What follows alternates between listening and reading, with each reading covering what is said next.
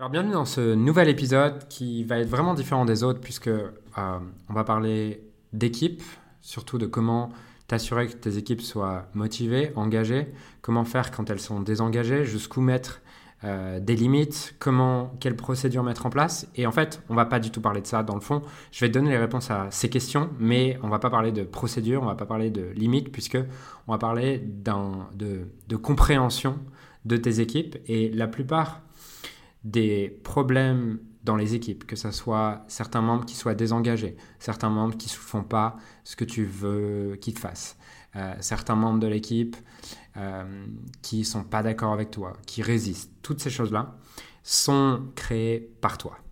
Et euh, sont créées par toi. Et ce que j'ai pu observer en accompagnement, en accompagnant des dizaines et des dizaines de clients qui avaient des équipes, c'est que la plupart du temps, dans leurs équipes, ils recréent leur dynamique familiale. Euh, je t'expliquerai ça un peu plus tard, mais tu vas voir que c'est contraire à tout ce que tu peux entendre à propos du management, à propos des structures de management qui sont, qui sont des outils. Mais c'est comme vouloir jouer au tennis en regardant quelle raquette il faut acheter sans avoir compris comment tu fonctionnais, sans avoir compris les principes et les fondations derrière les dynamiques de groupe, les dynamiques d'équipe. Et honnêtement, comprendre ça a changé ma vie. Et j'aimerais commencer à te, partager ça à travers une histoire qui m'est arrivée il y a un an où euh, j'étais à un point où ça m'agaçait vraiment d'avoir l'impression que je travaillais plus que les autres, j'étais plus engagé que les autres, je faisais plus d'heures que les autres quand euh, certains membres de l'équipe me demandaient des vacances. Et ce qui était assez paradoxal, c'est que plus j'avais l'impression de travailler dur, plus j'avais l'impression de tout donner pour mon entreprise, plus j'avais l'impression que les autres voulaient des vacances. Et euh, c'est hyper frustrant quand tu es entrepreneur de te dire, putain, déjà je les paye, et en plus, ils me demandent des vacances alors que moi en ce moment je fais 70 heures par semaine. Jusqu'au jour où je parle à, ma coach à ce moment-là, elle me demande, Julien, c'est quoi les bénéfices que cette personne travaille moins en ce moment? Je dis, bah, il n'y en a aucun. Ok C'est quoi les bénéfices que cette personne travaille moi en, ce moment? Et en fait, je ne voyais pas, mais finalement, à la fin de cette conversation, j'en arrive à la conclusion que dans toute équipe, toute équipe répond à des dynamiques familiales aux mêmes lois que les dynamiques familiales. C'est-à-dire que tu as trois types de familles. Euh, tu as ta famille génétique, tu as ta famille professionnelle, et tu as ta famille quotidienne. Ta famille quotidienne, c'est quoi? C'est l'unité et l'ensemble des personnes que tu vois dans un quotidien, ça forme une famille. Et peut-être ça t'est déjà arrivé de te dire Ah, tiens, lui, il me fait penser, il a un peu les mêmes traits de caractère que mon père. Tiens, lui, il a un peu les mêmes traits de caractère que ma mère. Tiens, lui, il a un peu les mêmes traits de caractère que ma sœur. Et si tu regardes aujourd'hui dans ton entreprise, je pense que tu peux facilement voir ton entreprise comme ta famille et tu peux voir que chaque personne euh, incarne comme les traits de caractère euh, d'une personne de ta famille plus ou moins sous une forme, mais je pense que si je te demande ici qui représente ton père dans l'entreprise, tu as la question. Si tu es le dirigeant, en général, c'est toi le père, puisque dans l'archétype d'une entreprise, le dirigeant représente souvent le père. Mais du coup, si tu es le dirigeant, demande-toi qui représente ta sœur, qui représente ton frère. Et tu verras qu'il y a de grandes chances que tu sois capable d'identifier euh, qui est cette personne. Et ce qu'il faut comprendre en fait dans, la structure et dans la dynamique, dans toute dynamique familiale, donc dans la dynamique d'une équipe également, c'est que toute structure énergétique reste électriquement neutre. Ça veut dire quoi? Ça veut dire que dès lors que tu as une charge émotionnelle positive envers quelque chose, quelqu'un d'autre dans l'entreprise a une charge négative envers cette chose. Ce qui veut dire qu'au plus tu as une charge émotionnelle vis-à-vis de une charge émotionnelle, c'est quoi? C'est un jugement sur lequel tu perçois beaucoup plus de bénéfices que d'inconvénients vis-à-vis de quelque chose. Donc, si je prends mon exemple, je voyais uniquement les bénéfices pour l'entreprise de travailler dur. Sauf que si moi, j'ai un attachement à travailler dur, et je vois beaucoup plus de bénéfices, comme toute structure énergétique reste électriquement neutre, une famille reste électriquement neutre, une entreprise reste électriquement neutre, un groupe reste électriquement neutre, ce qui veut dire que quelqu'un d'autre va me juger pour travailler dur et quelqu'un d'autre va venir exprimer le trait de caractère inverse qui est underworker. Et pour tout overworker, il y a un underworker dans une entreprise. Et les charges émotionnelles des deux personnes viennent comme s'annuler pour garder le tout électriquement neutre. Et euh, si tu regardes ta famille, c'est souvent plus facile de l'identifier dans une famille. Si tu regardes dans ta famille, toi, tu es peut-être celui qui est euh,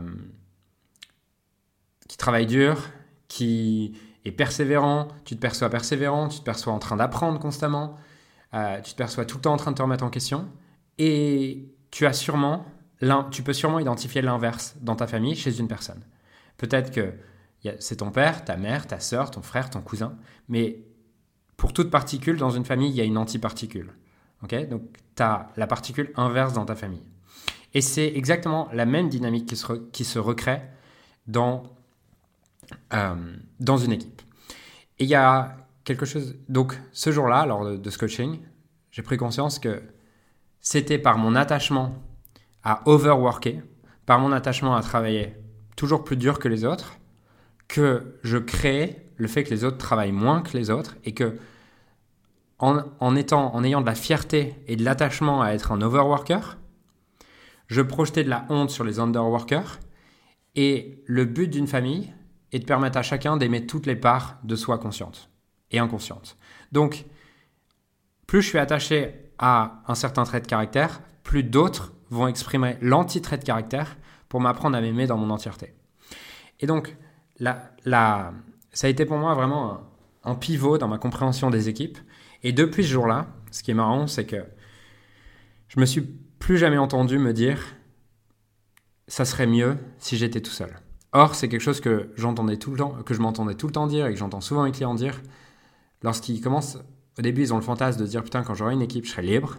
Et je les entends au bout d'un moment me dire en fait, j'en peux plus et je me demande est-ce que je serais pas mieux à revenir tout seul et faire tout ce que je faisais tout seul et à juste être un ou deux dans l'équipe?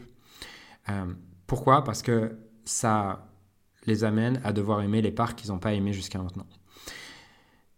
Il y a une phrase qui m'a marqué dans mon parcours et qui continue à me marquer aujourd'hui et qui influence énormément ma manière de voir le monde. C'est une phrase qui est toute structure qui ne suit pas sa raison d'être s'autodétruit. À partir du moment où une structure, que ce soit toi en tant que structure, c'est-à-dire que ton corps est une structure. Donc si ton corps ne suit pas sa raison d'être, ton corps va s'autodétruire. Et ce qui est intéressant, c'est qu'on peut voir au plus un être humain est passionné par ce qu'il fait et est en train de suivre sa raison d'être, au plus euh, tout son corps va venir s'aligner et s'équilibrer. Au plus un être humain fait quelque chose qu'il qu'il désespère, au plus son corps va commencer à s'autodétruire. Et c'est pareil pour un être humain, un individu, mais c'est aussi pareil pour un groupe. Une structure peut être un individu, peut être euh, un groupe, peut être une équipe, mais en tout cas, toute structure qui ne suit pas sa raison d'être s'autodétruit.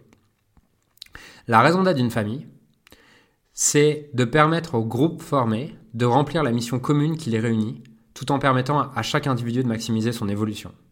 Ce qui veut dire que la raison d'être d'une entreprise, donc d'une équipe, c'est de permettre au groupe formé de remplir la mission commune, la mission d'entreprise qui les réunit, tout en permettant à chaque individu de maximiser son évolution. Dès lors que les personnes oublient cette raison d'être, et toi c'est ce que tu fais, et moi c'est ce que je fais lorsque je commence à juger certains membres de l'équipe, à ce moment-là, la structure s'autodétruit. Et le plus haut niveau d'épanouissement, de collaboration et d'évolution dans une équipe émerge lorsque chacun est capable d'apprécier les différences des uns et des autres. Puisque dans toute, euh, dans toute structure énergétique, comme je le disais plus tôt, on a une conservation des traits opposés, une conservation des charges émotionnelles positives et négatives, et une conservation des traits de caractère. Ok? Ce qui veut dire que si tous tes attachements à quelque chose tous tes attachements à être quelque chose et à ne pas être quelque chose, l'inverse va venir s'incarner chez un autre membre de l'équipe. Pourquoi? Pour t'amener à maximiser ton évolution et ton évolution est maximisée quand tu es capable d'aimer toutes les parts de toi. Puisque la réalité, c'est que ton entreprise est toujours le reflet de ce que tu es, dans le sens où toi-même, en tant qu'individu, tu es un ensemble de parts.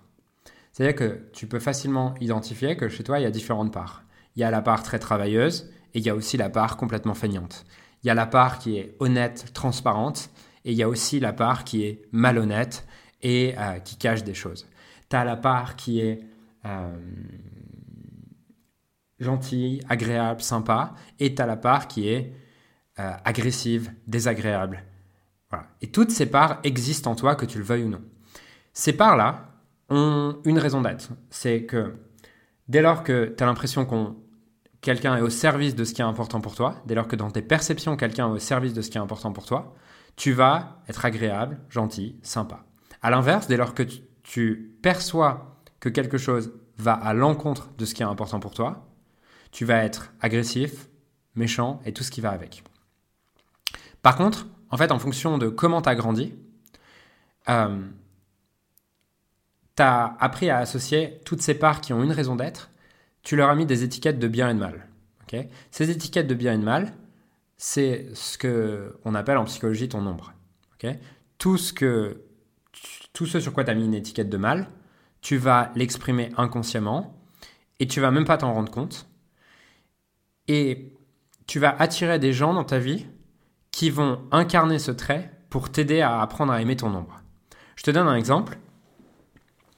Euh, au plus tu es extrême sur le fait, par exemple, de vouloir euh, être euh,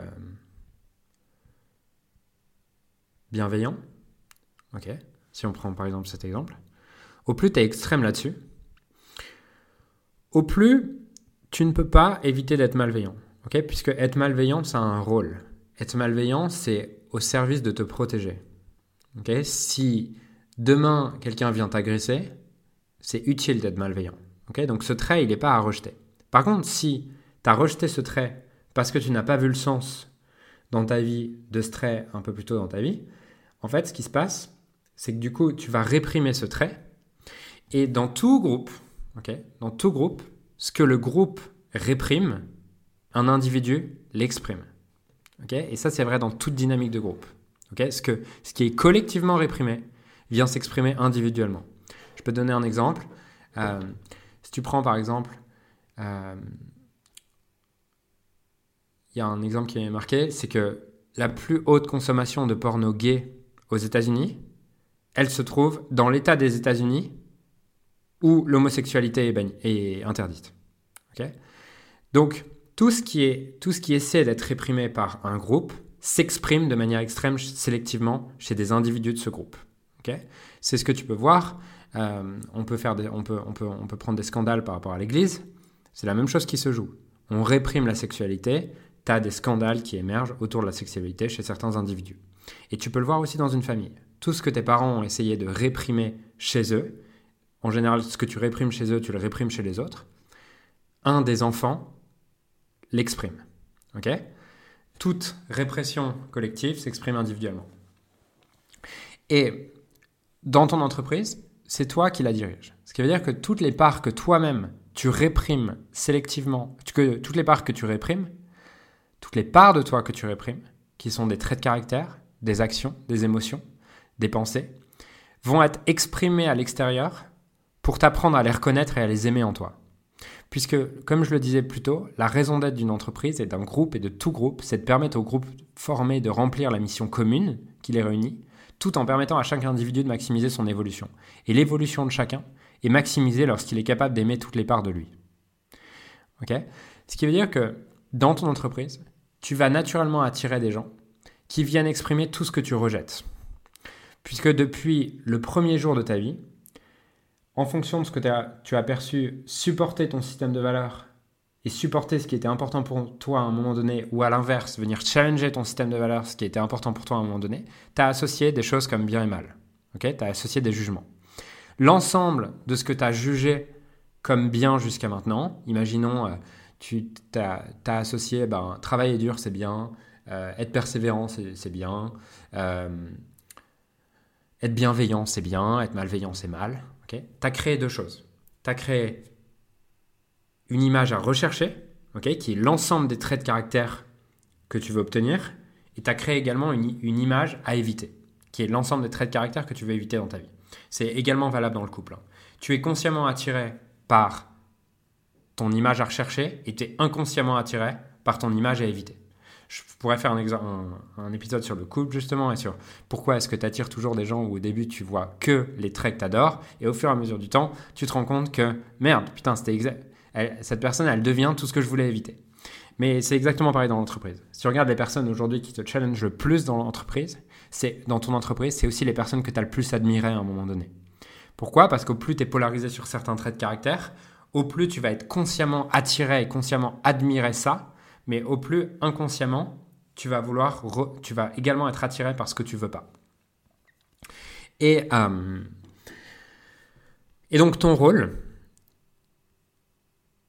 c'est en tant qu'entrepreneur, c'est que ton entreprise est également au service de ton évolution. Et si tu veux que ta, ton entreprise grandisse et ton équipe fonctionne de manière harmonieusement, ton, ton, ton équipe ne peut fonctionner avec harmonie qu'à la hauteur où toi, en tant que dirigeant, les différentes parts de toi fonctionnent en harmonie. Ok? Harmonie, ça veut dire quoi? Ça, ça, veut dire union des parts. Ok? L'étymologie du mot harmonie, ça veut dire union des parts. Donc, le niveau d'harmonie que tu auras dans ton entreprise est le reflet du niveau d'harmonie que tu auras en toi, entre les différentes parts de toi. Au plus tu as des jugements élevés vis-à-vis de ça c'est bien, ça c'est mal, il faut être comme ça, il faut pas être comme ça, au plus extrêmes sont tes jugements, au plus tu vas attirer des gens qui vont, euh, qui vont être différents. Et tu peux essayer de t'en débarrasser. Tu va avoir l'illusion de t'en débarrasser pendant quelques temps. Ce qui va se passer, c'est que la prochaine personne que tu vas recruter, pendant quelques semaines, quelques mois, elle va te démontrer les traits de caractère que tu aimes. Et au bout d'un moment, elle va réincarner les traits de caractère que tu ne veux pas et que tu veux justement éviter dans ta vie. Pourquoi? Parce qu'il y a toujours une conservation de tous les traits de caractère que tu le veuilles ou non dans une entreprise. Et le seul moyen de te libérer de ces traits de caractère, c'est pas de t'en libérer à l'extérieur, c'est de les réintégrer à l'intérieur. Puisque à partir du moment où tu es capable de réintégrer ces traits de caractère à l'intérieur, l'extérieur, tu n'as plus besoin d'attirer ça à l'extérieur pour t'apprendre à l'aimer. Ok? Donc, le, ce que j'ai appris à partir de là, J'espère déjà qu'il y a des choses que tu as captées euh, peut-être depuis le début du, podcast. Tu t'es dit, ah ouais, merde, ça, j'avais pas vu. Ah ouais, c'est vrai en fait que, que j'ai toujours ces personnes-là. J'ai toujours des personnes qui incarnent ces traits de caractère.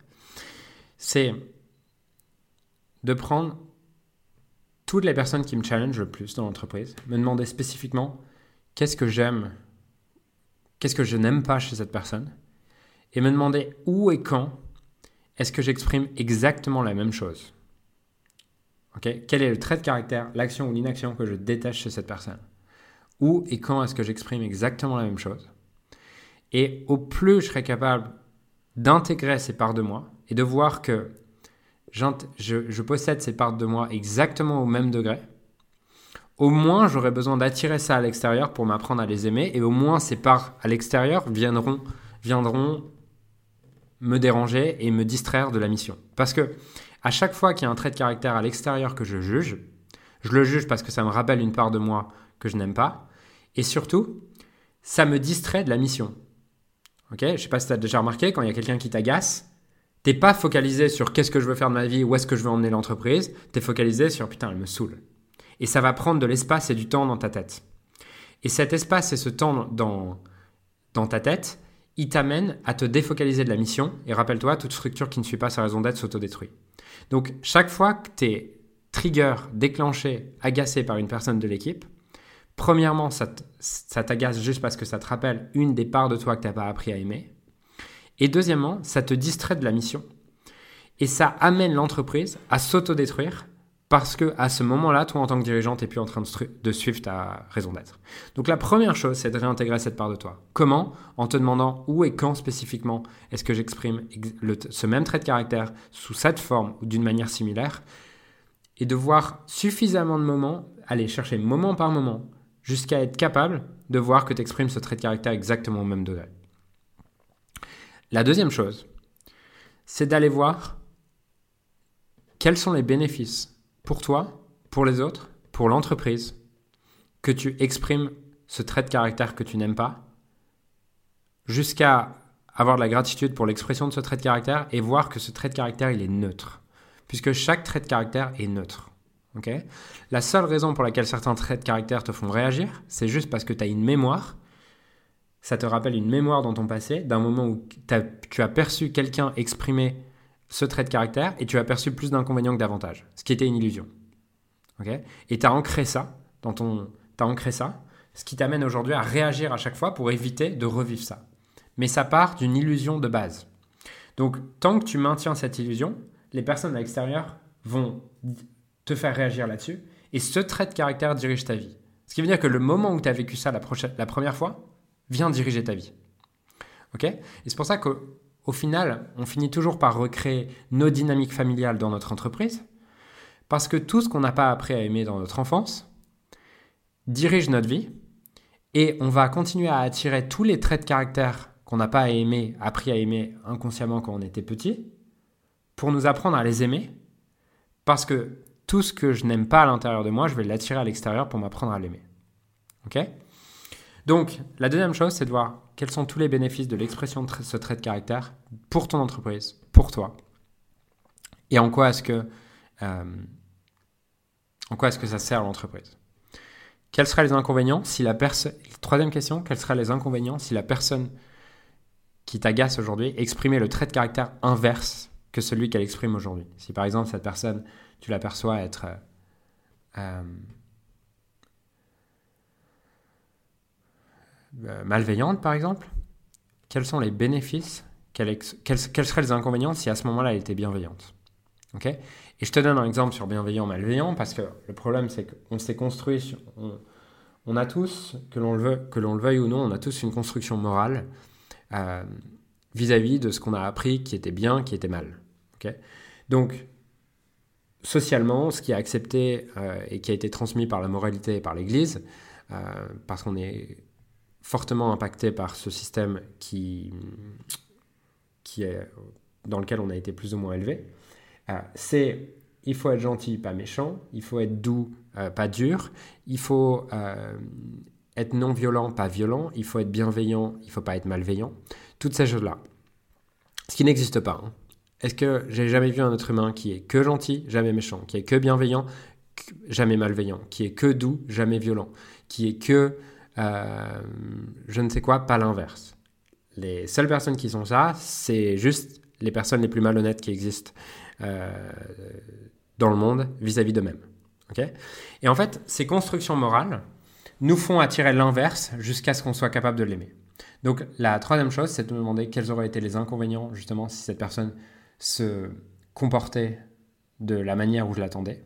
Puisque chaque comportement à l'extérieur te donne un feedback sur ta capacité à communiquer de manière stratégique et harmonieuse.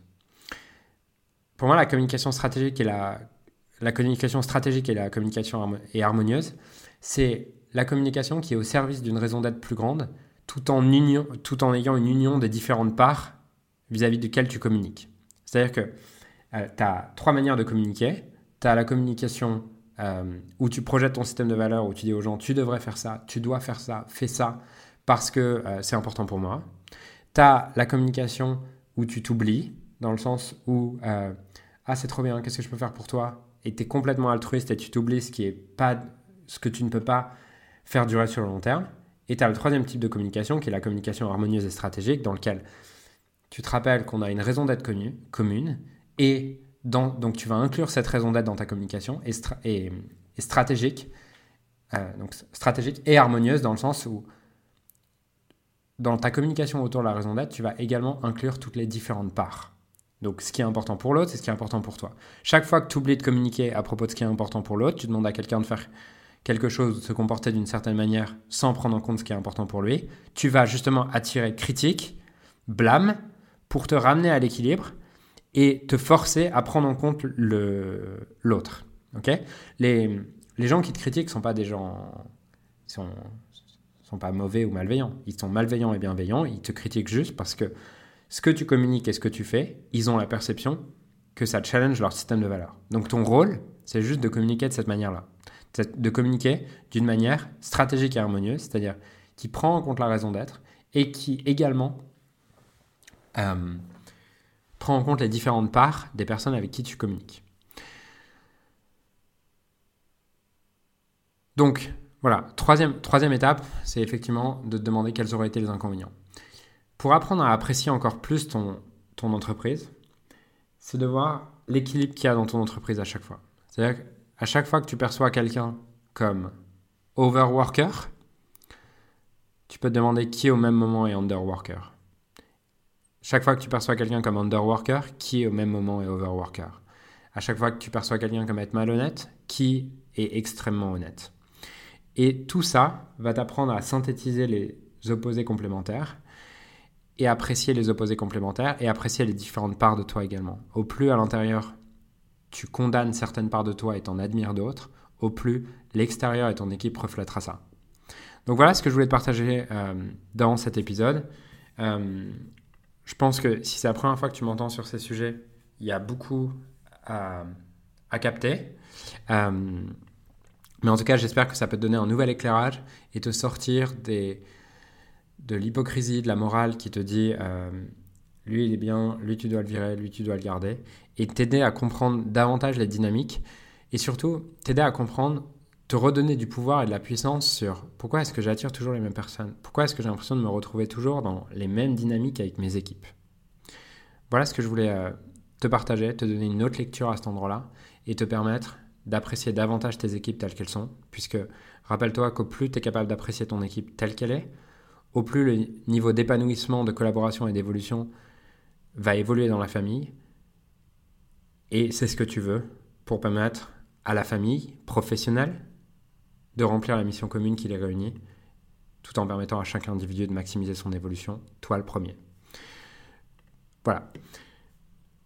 Je te laisse avec ça, je te laisse digérer tout ça, et je te dis à bientôt pour un prochain épisode. Après l'enregistrement, nous avons continué à échanger avec Julien et notamment je lui ai posé quelques questions. Et comme les réponses sont super intéressantes, on a décidé de vous les rajouter à la fin de cet épisode. Si la personne, t'as beau avoir fait tous ces exercices-là, elle fait pas le job.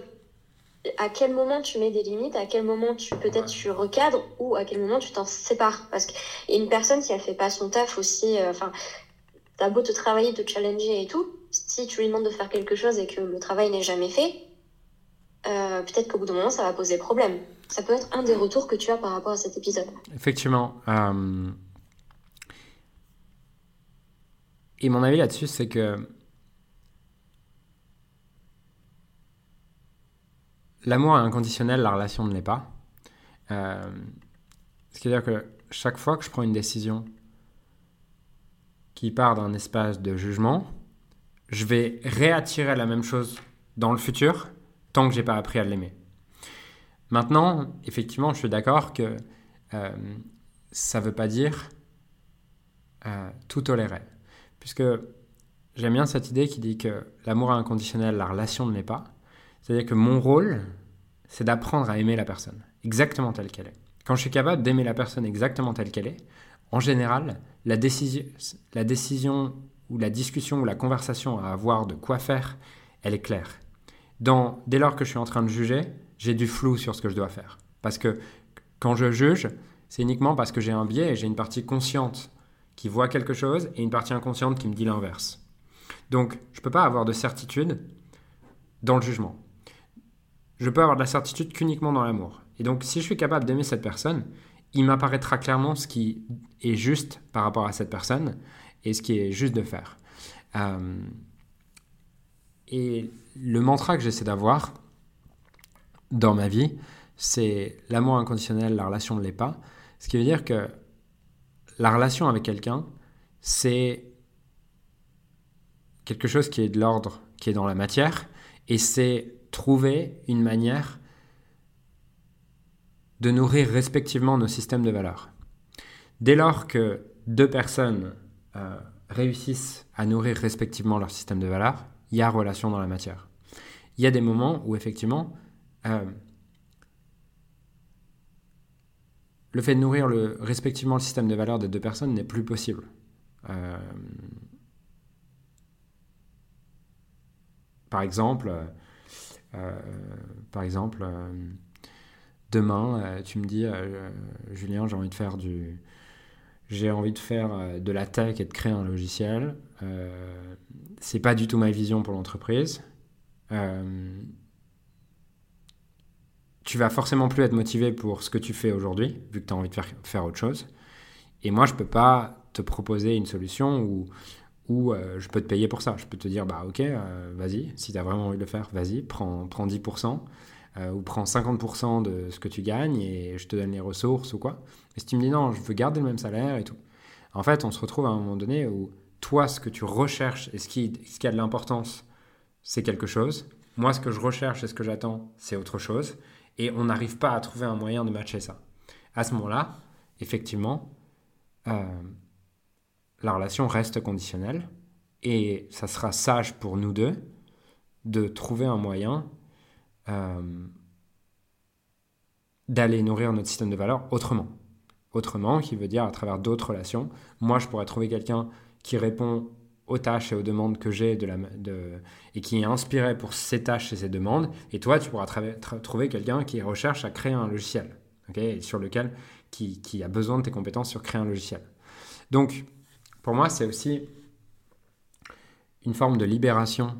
Euh, aider chacun à se libérer qu'au moment où on n'est plus capable de trouver un moyen de nourrir respectivement nos valeurs, c'est de se séparer. Euh, mais de se séparer à partir d'un espace où je t'apprécie exactement tel que tu es, j'ai pas de ressentiment pour toi, parce que si j'ai du, ressentiment pour toi, ça veut dire que je juge certaines parties de toi et ça veut dire que je vais continuer à, je vais continuer à l'attirer dans le futur pour m'apprendre à l'aimer. Euh, donc, voilà.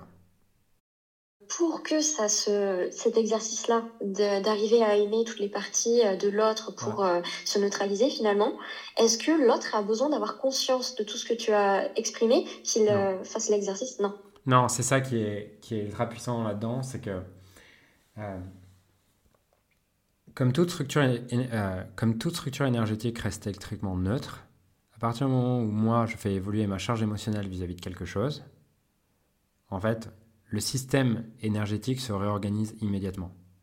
à chaque fois que je bouge, euh, le système entier bouge. Pour ceux qui nous écoutent, ça vous est peut-être déjà arrivé de voir, il y a une personne qui décède par exemple dans la famille, ou il y a une personne qui euh, je prends un autre exemple. Ouais, il y a une personne qui décède, ou alors il y a euh, un des enfants. Bah, d'ailleurs, on, peut, le voir immédiatement en fait.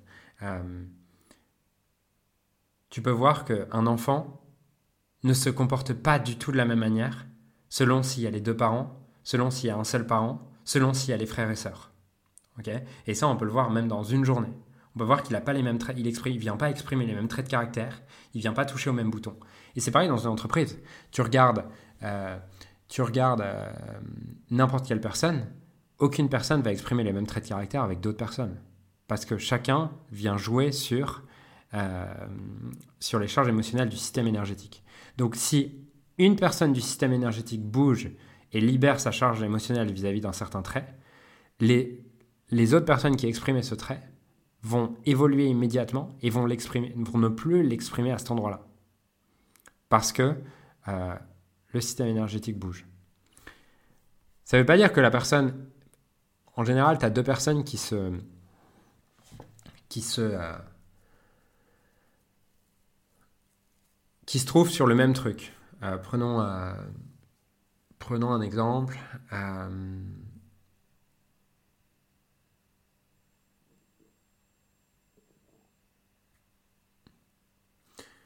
Je vais plutôt le prendre sur. Ouais, j'ai un super exemple de client d'ailleurs. Euh, j'ai un. J'ai euh, un client, enfin, du coup, c'est deux, deux, associés. Euh, ils ont un super business. Vraiment, enfin, super business. Ils sont passés de 0 à 2 millions et demi en l'espace de deux ans. vraiment super business. Je pense qu'ils ont un potentiel de ouf. Et il y en a un qui... qui euh, les deux associés se sont bien trouvés. C'est-à-dire qu'il y en a un qui a vraiment le lead, tu le sens. Euh, c'est lui que tout le monde regarde.